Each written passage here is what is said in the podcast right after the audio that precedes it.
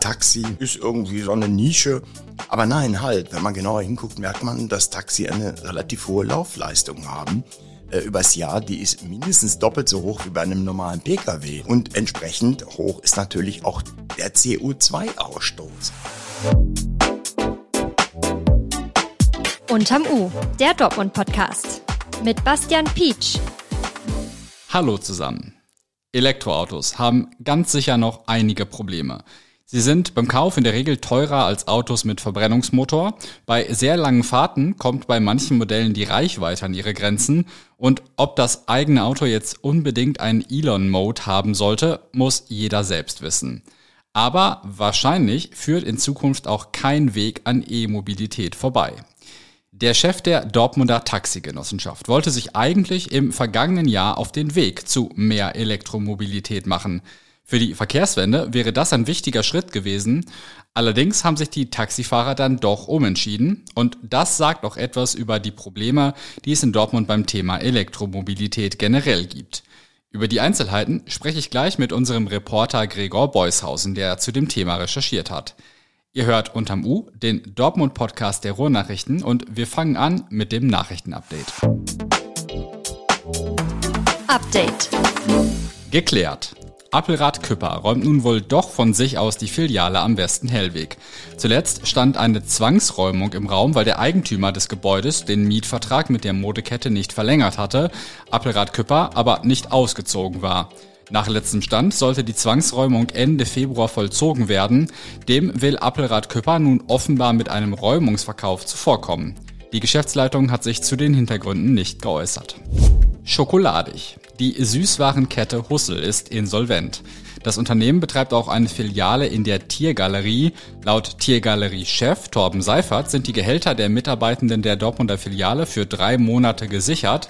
Wie es mit der Filiale selbst weitergehe, sei allerdings unklar. Hussel befinde sich in der Tiergalerie in einer Top-Lage, direkt im Eingangsbereich des Einkaufszentrums.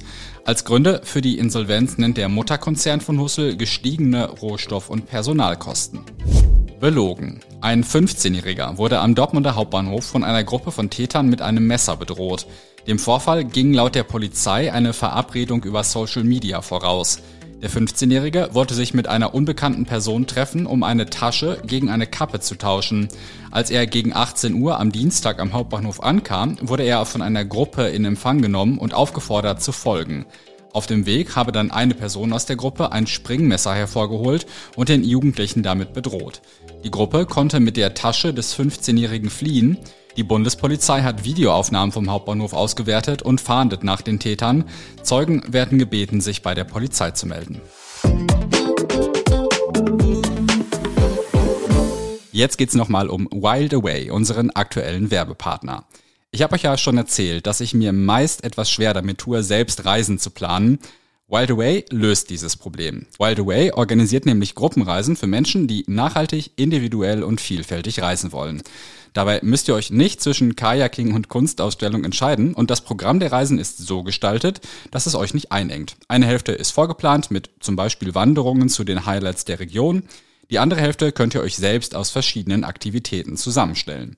Aktuell findet ihr bei Wild Away zum Beispiel Reisen nach Albanien, nach Südafrika, in die Alpen und nach Norwegen, mein persönlicher Favorit. Wenn ihr jetzt findet, dass das nach euch klingt, findet ihr mehr auf www.wildaway.de. Wild mit Y und Away wie auf und davon. Das Thema des Tages.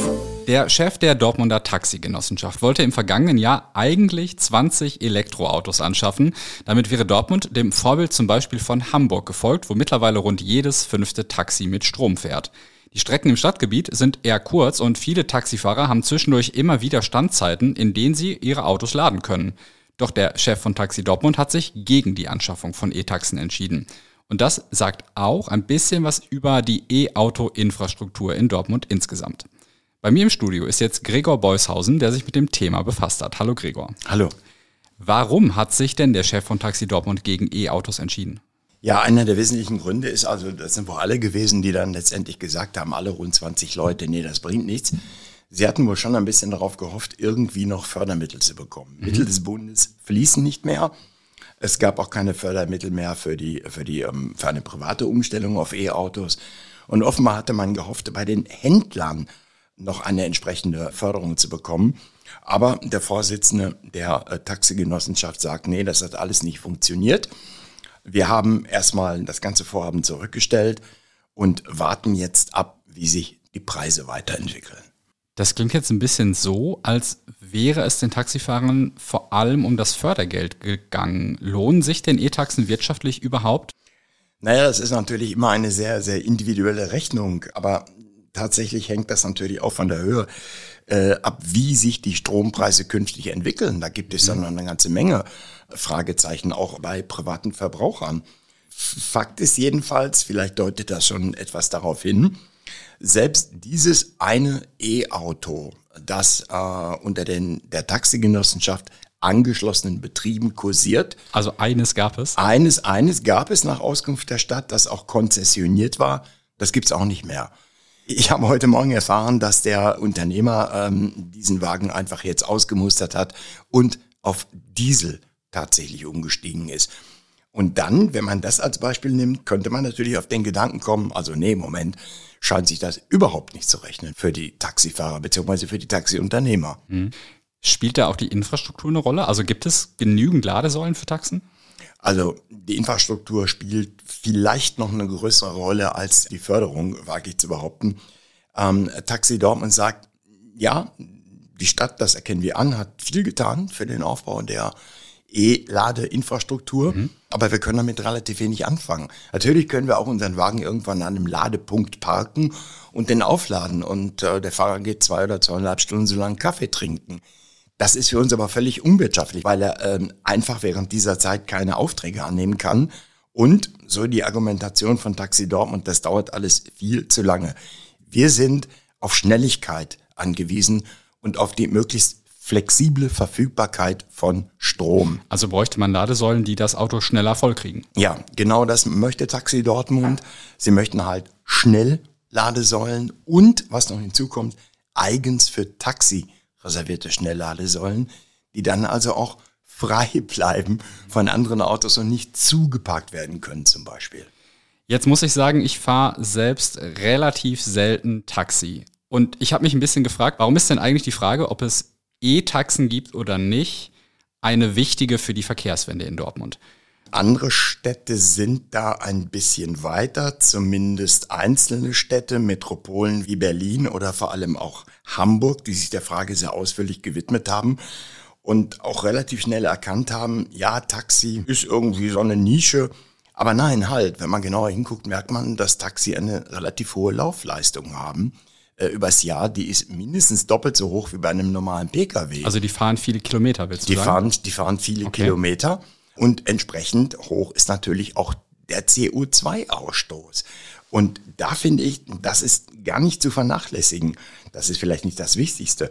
Aber wenn man äh, auf eine, eine CO2-neutrale Innenstadt oder City umschwenkt, muss man diese Taxen unbedingt betrachten und muss da Lösungen anbieten. Also du sagst, ein relativ langer Hebel sozusagen mit wenigen Fahrzeugen viel Emissionen anzusparen? Ja, dann gehen wir nochmal auf Hamburg ein. Du hast das selbst angesprochen. Da sollen ab 2025 nur noch neue Taxen zugelassen werden, die emissionsfrei fahren. Ist ja. sowas in Dortmund irgendwie auch Thema? Nein, nein. Also im Moment ist mir das jedenfalls nicht bekannt. Das ganze Thema ist ein bisschen aufgekommen, weil es die Grünen waren, die im, in einem Ratsausschuss einfach mal nachgefragt haben, hey, Verwaltung, ihr hattet doch da irgendwas mit Taxen, mhm. ist schon Jahre her. Was ist denn daraus geworden? Ja, und da stammt die Antwort der Verwaltung, es gibt gerade mal ein einziges E-Taxi. Das ist also ziemlich ernüchternd. Und das jetzt ja auch nicht mehr. Und das jetzt ja auch nicht mehr, ja, gab es, hätte man da reinschreiben müssen. Also ich bin auch gespannt, äh, wie die Politik äh, auf diese Antworten reagiert. Siehst du denn Maßnahmen, die die Stadt jetzt ergreifen könnte, um bei dem Thema voranzukommen? Ich denke, sinnvoll wäre es noch einmal äh, mit der mit der Taxigenossenschaft sich zusammenzusetzen. Ich habe schon bei meinen Gesprächen gemeint herauszuhören, äh, man will sich an der Lösung überhaupt nicht verschließen. Aber es liegt auf der Hand, dass Taxi Dortmund dann nach Hamburg guckt oder nach Berlin, wo es Förderungen gibt. Warum nicht auch die Stadt? Das wird eine Forderung sein. Aber ich denke, in Zeiten Klammer, wirklich Klammer und knapper Stadtkassen wird das nicht funktionieren. Es gibt ja auch andere Möglichkeiten, zum Beispiel das Thema Schnellladesäulen. In dem Zusammenhang muss man noch dran erinnern, solche Gespräche und Runden hat es ja schon gegeben, vor Jahren. Und was ist dabei so rumgekommen Ja, nichts. Im Grunde genommen nichts, wenn ich das mal so platt sagen darf.